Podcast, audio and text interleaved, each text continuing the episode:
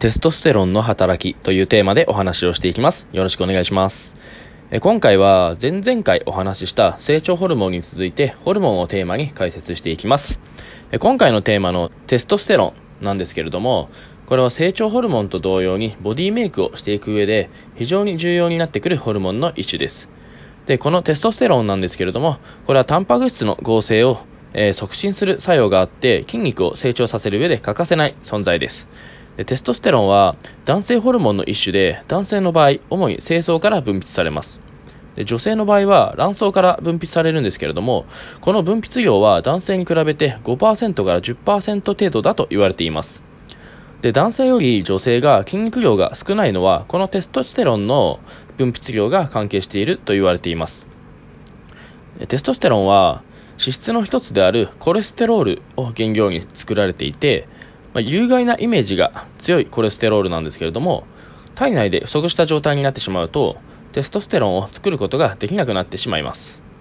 で一般的に、このテストステロンの分泌量は20代でピークを迎えて、その後年齢とともに減少していくんですけれども、かなり個人差が激しくてですね、人によって中高年になっても20代の頃とあまり変わらないっていう人もいます。で、えー、年齢以外には、肥満とか運動不足とか、えー、過度な飲酒ですね。または睡眠不足などの不健康な生活習慣でも分泌量が減少する傾向にあります。これに対して筋トレなどの運動っていうのはテストステロンの減少を防ぐ効果があります。で、えー、ビタミン D はテストステロンの生成に深く関わってくる栄養素で、ビタミン D をしっかりと摂取することでテストステロンの分泌量を上げることが期待できます。ちなみに、このテストステロンには筋肉量の増加の他にもいくつか働きがあります。